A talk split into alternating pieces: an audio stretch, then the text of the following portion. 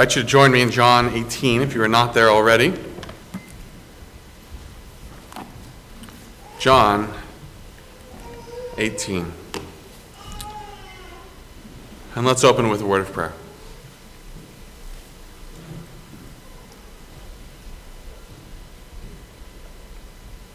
Heavenly Father, even as we have just confessed in song, now we confess in prayer. Hallelujah. What a Savior. Heavenly Father, we long for that day when we will join the saints in heaven, when our faith will be sight, and together we will proclaim boldly, triumphantly, Hallelujah, what a Savior. And yet, till that day, even now, just as triumphantly, we still proclaim, Hallelujah, what a Savior. What a Savior. Heavenly Father, we pray this morning as we come to this passage that we would see our Savior, Jesus Christ. That we would see the depth of our depravity and the glory of God. Heavenly Father, I pray that you would give me boldness, give me authority to proclaim the Word of God this morning with clarity, that you may be lifted up. We pray all this in the name of Jesus Christ. Amen.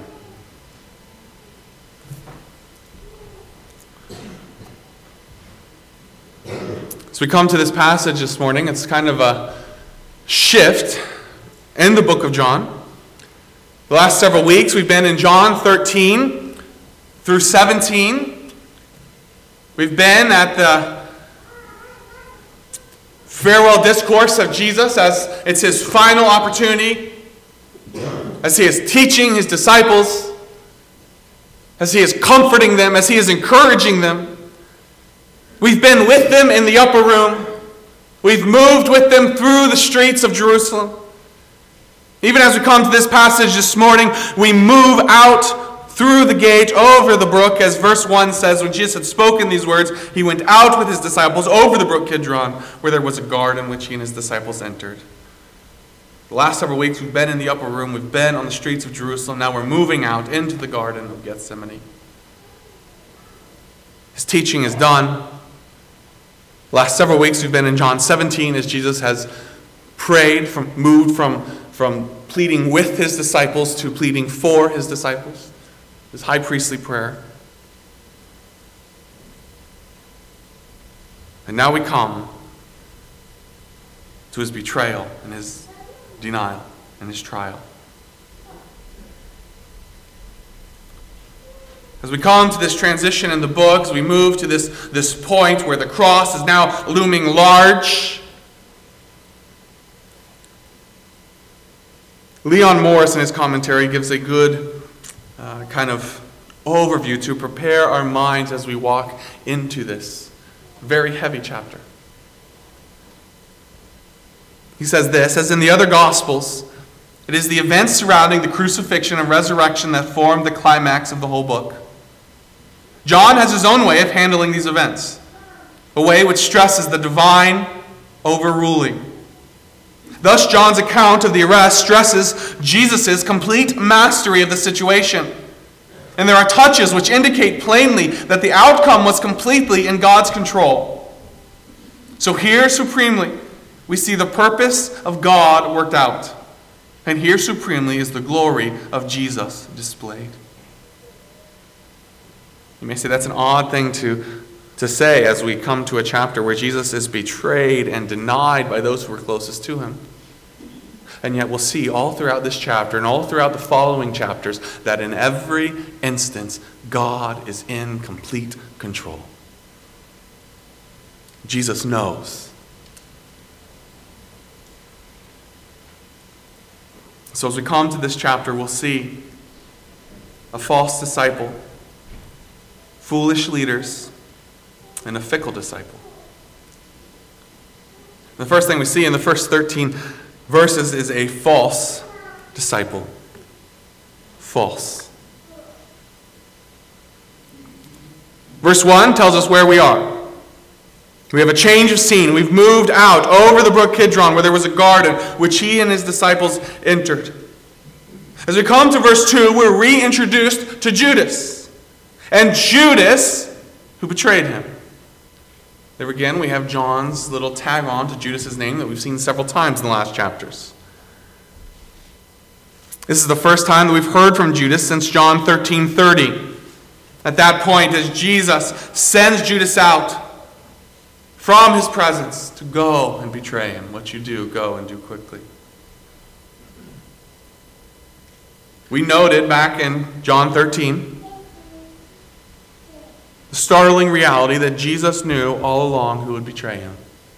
And yet he still washes his feet. And yet he still cares for him. Jesus knows. Not only that, but look as it goes on. Judas, who betrayed him, also knew the place. Jesus doesn't run for cover, knowing who would betray him, knowing where it would happen, and knowing when it would happen. Jesus doesn't run and hide. He goes to that place.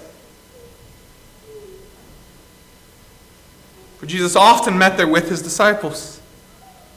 Again, here, even in these first two verses, we see the reality that Jesus does not go to the cross reluctantly.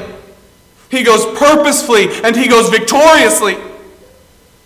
He knows what God is doing, he knows God's purpose and his plan, and he submits to it. He knows who will betray him, he knows where he will betray him, and Jesus goes there.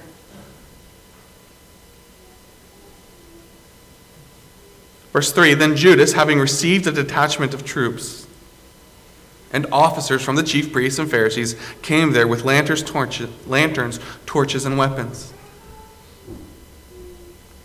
As Jesus has been teaching in John 13 and 14 and 15 and 16, as he's been praying in John 17, Judas has been conspiring with the chief priests. He's been organizing this detachment of truth, troops. They've been gathering their lanterns and their torches and their weapons, and now they come ready for a fight. They come to a dark garden with swords ready, with lights ready. They're expecting a fight. They're expecting Jesus and the disciples to, to scatter. And yet, notice verse 4 as this detachment of troops with their lanterns and their torches and their weapons and their purposes approach Jesus, knowing all things that would come upon him. He knew. And he goes forward and he says to them, Whom are you seeking? He knows, and yet he stays. Not only does he stay, he approaches them. In fact, we go on to see is not only does Jesus know, Jesus has power. Who are you seeking? And they said to him, Jesus of Nazareth. Notice how Jesus responds I am He. I am He. That might sound like a completely normal response in a situation such as we have here. But John goes on to repeat that same thing in verse 6. Now, when he had said to them, I am he, his repetition and description here draws our attention to it. This is not a normal response. This is the response of the Son of God. It is a claim of deity. I am He.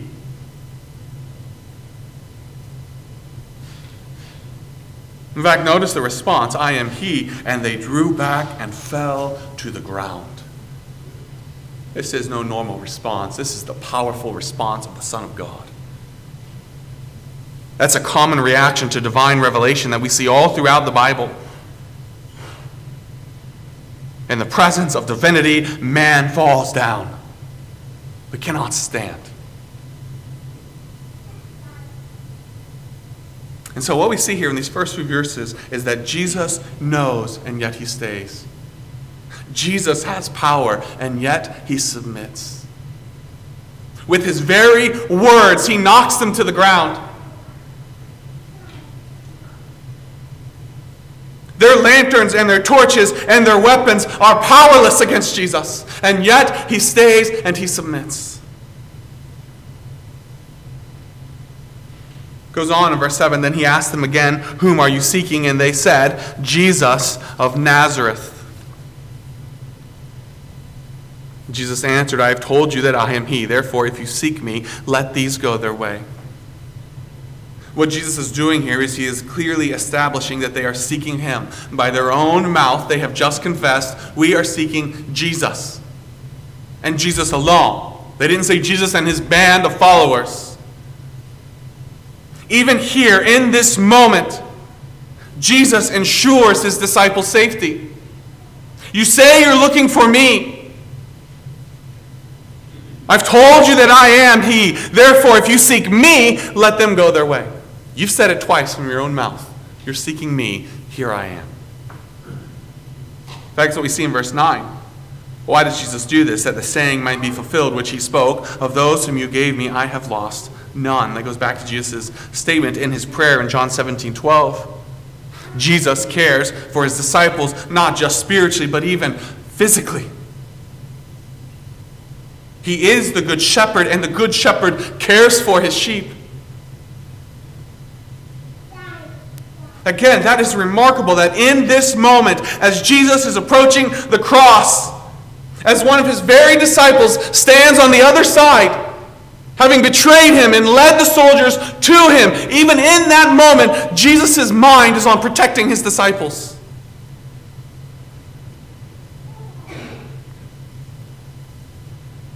Verse 10 Then Simon Peter, having a sword, drew it and struck the high priest's servant and cut off his right ear. And the servant's name was Malchus. Just like we haven't heard from Judas since John 13 30, so we haven't heard from Peter since John 13 38. At that moment, you may remember that's when Jesus rebukes Peter, foretells of his denial. And then Peter is quiet all throughout John 14 and 15 and 16. And here, in John 18:10, he shows up again. And again, this is the Peter we expect, is it not? He's bold. He's boisterous. He draws his sword. He's ready to fight.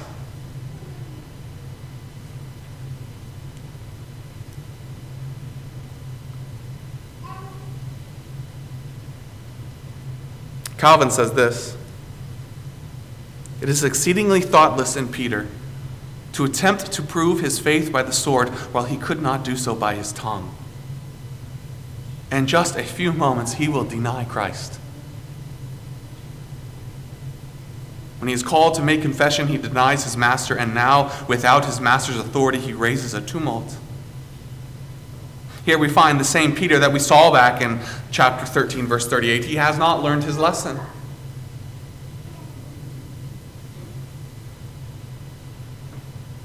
He is still taking things into his own hands rather than simply listening and submitting to Jesus. Jesus has control of this situation. He has complete control. He has shown his power. He has approached them. He knows what they are doing.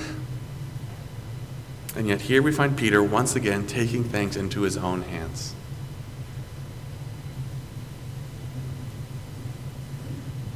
And yet, at the same time, how quickly would we condemn Peter here?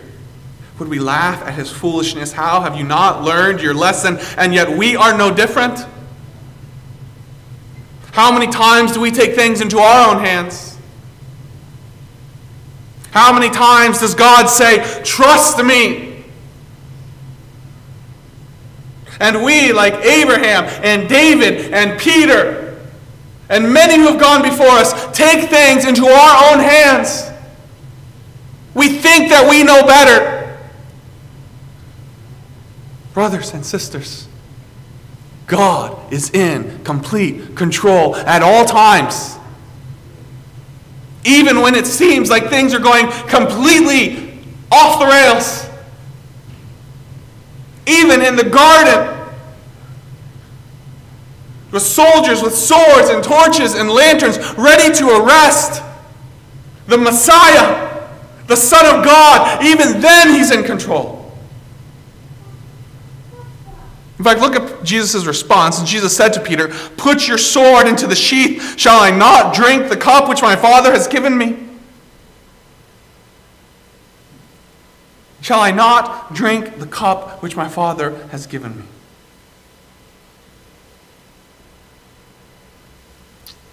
Jesus here, once again, reasserts that he is fully submitted to the Father's plan. This is the purpose for which I have been sent. Jesus here is once again embracing the cross.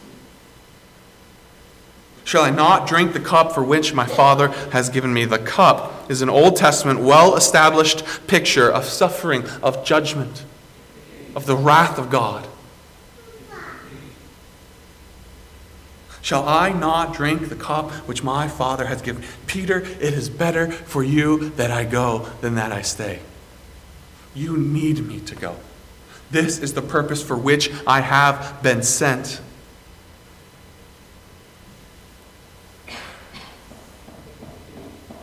He has come to drink the cup of God's wrath. And that is good news for you and for me.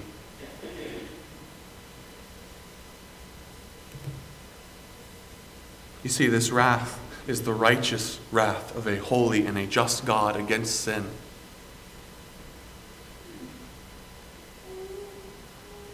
This wrath is the wrath that you and that I deserve to face.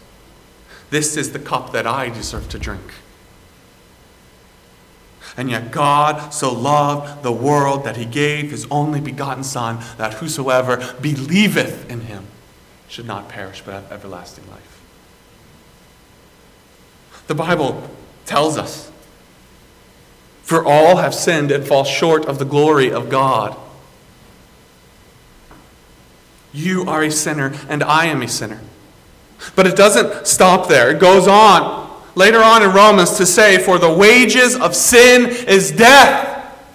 What I deserve for my sin against a holy and a just God is to drink the wrath of that God. I deserve death because I have sinned.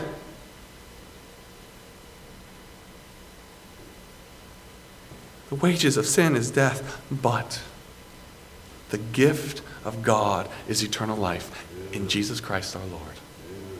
Jesus drank that cup for us.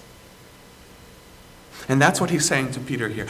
Peter, put your sword away. God is in complete control. I am in complete control. Trust me. I must do this. This is the purpose for which I have been sent, and I am not going reluctantly. I am going triumphantly to the cross to drink the cup of God's wrath for you.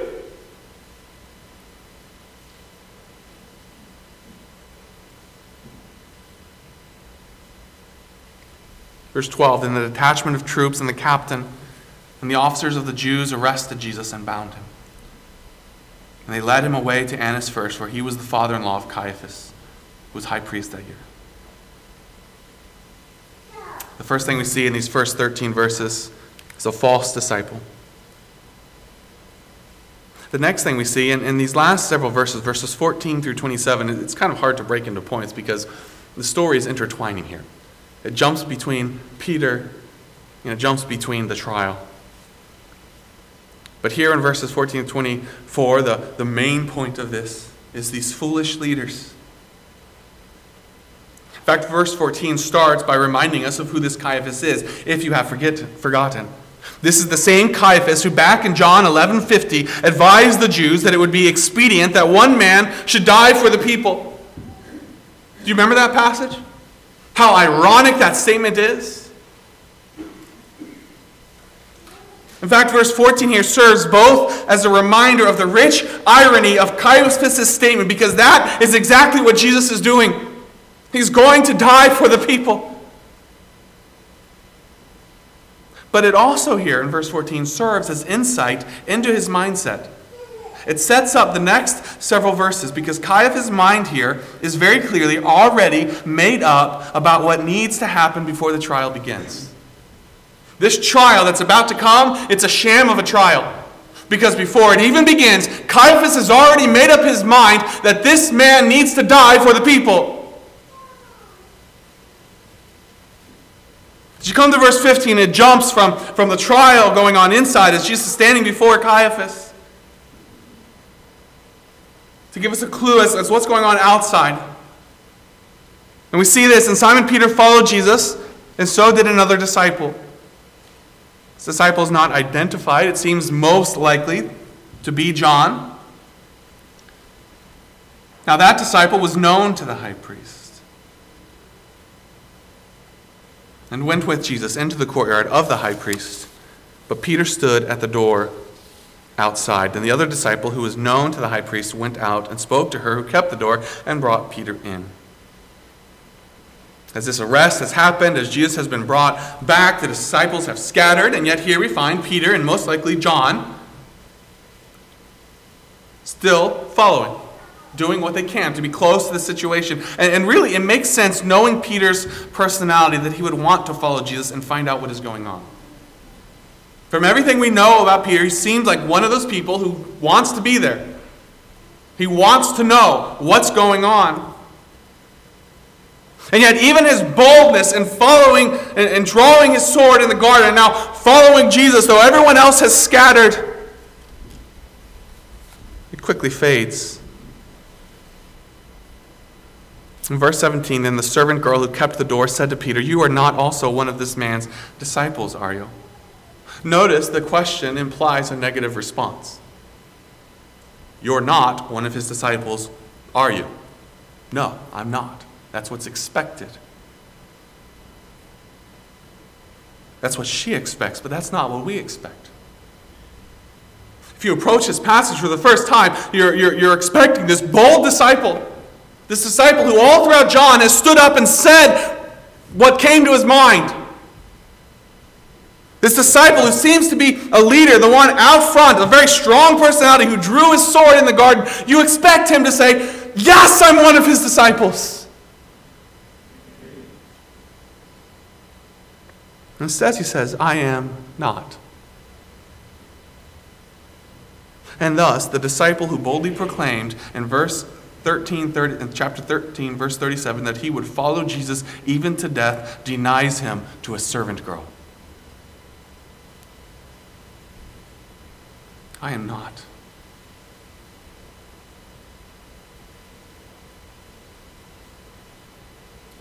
She come to verse 18, it jumps back inside what's going on in the trial. Or, I'm sorry, uh, verse 18 Now the servants and officers who had made the fire of coals stood there, for it was cold, and they warmed themselves, and Peter stood with them and warmed himself. Peter has gotten into the courtyard now. Verse 19 jumps back inside, and the high priest then asked Jesus about his disciples and his doctrine. And Jesus answered him, I spoke openly to the world. I also taught in synagogues and in the temple, where the Jews always meet, and in secret I have said nothing. Now, that line might catch you off guard. In secret I have said nothing. I mean, verses chapter 13 through 17 has been Jesus with just his disciples teaching. Clearly, he has said some things in secret to his disciples. Leon Morris once more points out here don't misunderstand what he's saying. He does not mean that he has nothing to say, that he has had nothing to say to his followers when they were apart from the crowds. What he means is that he did not have two kinds of teaching a harmless one for the crowds and a more radical message for the secret revolutionaries. What he said to his disciples in private merely unfolded the implications of his words to men at large. The essence of his teaching is public property. What he's saying here is that my message has been the same, both in private and in public. I don't preach one message in public and a different one in private. I'm not gathering a secret army. My message is clear. I teach the truth and only the truth. He goes on in verse 21 Why do you ask me? Ask those who have heard me what I said to them. Indeed, they know what I said. Again, it might seem to us here like Jesus is avoiding their questions. But he's not avoiding anything and he's not denying anything. He's using Jewish law. You see, Jewish law provides strict protections for those who are accused, much like our own system.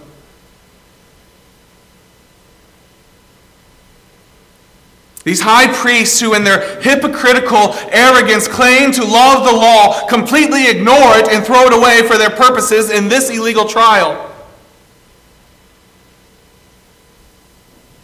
It was Jesus' accuser's responsibility to establish his guilt, not Jesus' responsibility to establish his innocence or incriminate himself. The order of a Jewish trial is that those who are bringing an accusation must establish their accusation before it can go forward. The high priest here had no right to, to interrogate Jesus in this manner. And that's all Jesus is doing here. He is reminding him, You are wrong in doing this. You know the law. You claim to love the law, and yet you've thrown it aside in this instance to get what you want. I don't have to answer you because you have not established my guilt. That is your responsibility. My teaching, it's out there in the open. If it's truly, if it's truly a problem, there are lots of people who have heard it. Go and bring witnesses.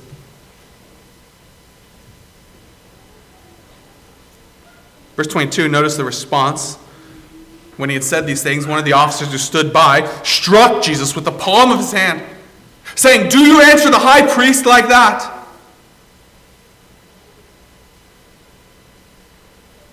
What irony. That this officer strikes the Son of God for disrespecting a priest who is out of line. In the same moment as they are illegally trying and planning to crucify the Son of God. He rebukes the Son of God for disrespecting the high priest. If only that man had any idea who stood right in front of him. If only he had any idea of who that man to whom he is speaking and striking was. Here we see Jesus' response once again If I have spoken evil, bear witness of the evil. But if well, why do you strike me? Again, we see Jesus' same response. It is your responsibility to provide proof. Bear witness to it if I had done something wrong. In fact, all throughout the book of John, there's a stress on witness. You may have picked up on this as we've been working our way through the book of John. There's a stress on witness in chapter 5, 31 to 40. There are several witnesses that Jesus puts forth to his ministry. You may remember that passage as, as the, the religious leaders charge him, saying, you're, you're speaking on your own authority. Therefore, you have no authority. And Jesus says, I am not speaking on my own authority. There are several witnesses that testify to me. He puts forth John the Baptist, his works, the Father, and the Scripture. All four of these testify to who I am. Later on in chapter 8, verses 14 to 18, he once again says, The Father testifies to who I am and what I am, do- what, what I am doing. All throughout his ministry, Jesus has brought forth several witnesses that point to who he is. In fact, that's John's whole purpose of writing this book to bring forth these witnesses and this evidence and to say, this is who Jesus is. He is the Son of God.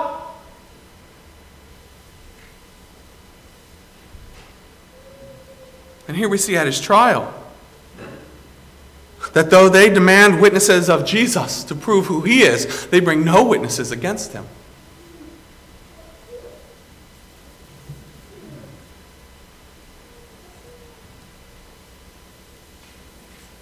There was no evidence. And there's a complete lack of interest in the truth. Their minds are made up. Then Annas sent him bound to Caiaphas, the high priest. Finally, as we come to verse 25, we find a fickle disciple.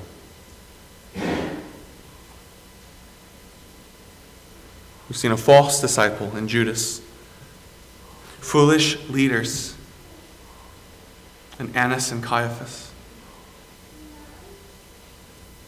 Now we come back to Peter. A fickle disciple. Peter, who's already denied Christ once at this point before a servant girl. So, come to verse 25, we jump back outside to the courtyard where Peter is and says, Now Simon Peter stood and warmed himself. And therefore they said to him, You are not also one of his disciples, are you? Again, notice there is an expected negative answer that they expect, not that we expect. Again, if you're reading this for the first time, maybe you're coming to this expecting, okay, uh, maybe the first time it was just he wanted to get in, he wanted to remove all kind of thing. Maybe it's just a quick lie. He got in. Now that he's in, now he'll boldly proclaim who he is. You are not also one of his disciples, are you? And he denies it and said, I am not. His first denial goes back to verse 17. Now, in verse 25, as we jump back outside, we see that while Jesus is inside, stands boldly in the face of injustice, and he does not deny anything, Peter stands outside around a fire and denies everything. How fickle he is. In fact, he doesn't start th- stop there. Verse 26 And one of the servants of the high priest, a relative of him who cut off Peter's ear, who cut, who, whose ear Peter cut off, said, did I, did I not see you in the garden with him? And Peter denied again. And immediately a rooster crowed in fulfillment of Jesus' words in 1338. John doesn't tell us how Peter responded or how he felt. But you can imagine how small he felt at this moment. And yet, praise the Lord that this is not the last that we hear of Peter. But that the same man who so often spoke and acted without thinking, who goes so far here as to deny Christ three times, goes on by the grace of God to play a key role in the founding of Christ's church and the spread of the gospel to the ends of the earth. Not because of who he is, but because in this chapter we see a false disciple, foolish leaders, a fickle disciple, and a faithful God.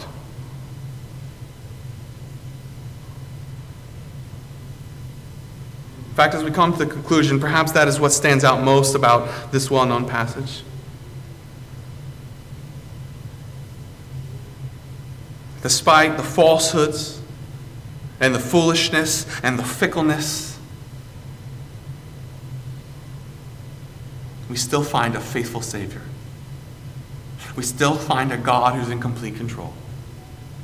We still find a Savior who triumphantly goes to the cross.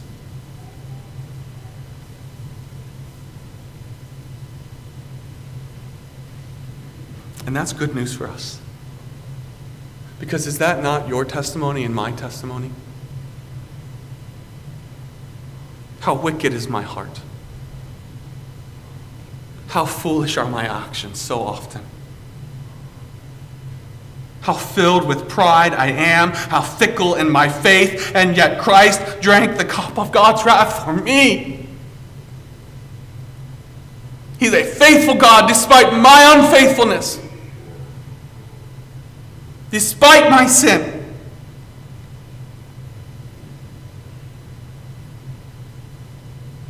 So we cry out, even as we sang earlier, Hallelujah, what a Savior!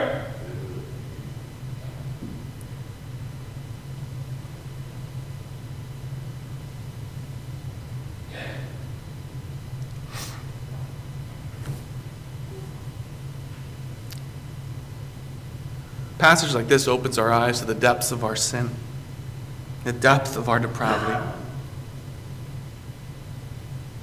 And yet, even as it shines a light on our sin, it all the more illumines the amazing grace and the love of God. And so, how do you respond to something like this? First, believe.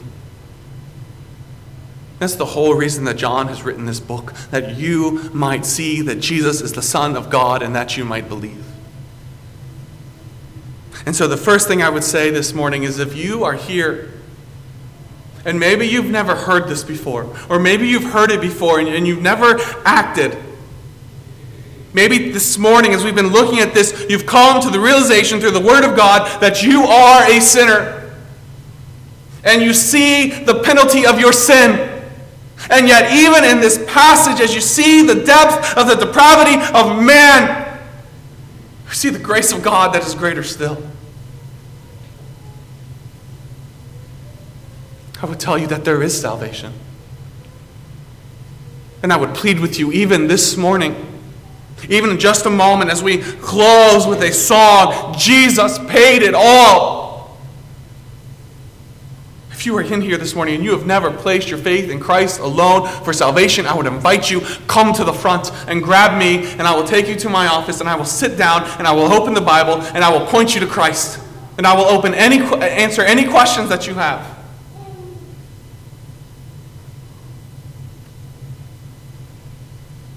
Or maybe you'd be more comfortable grabbing someone next to you, someone that you trust, someone that you know. Talk to someone. Someone who will open a Bible and point you to Christ. Secondly, those of us who are in Christ, you can't come away from a passage like this and not see how foolish and how fickle and how wicked we are. Maybe even your mind has been drawn back to things that you have done this very week, maybe even this morning.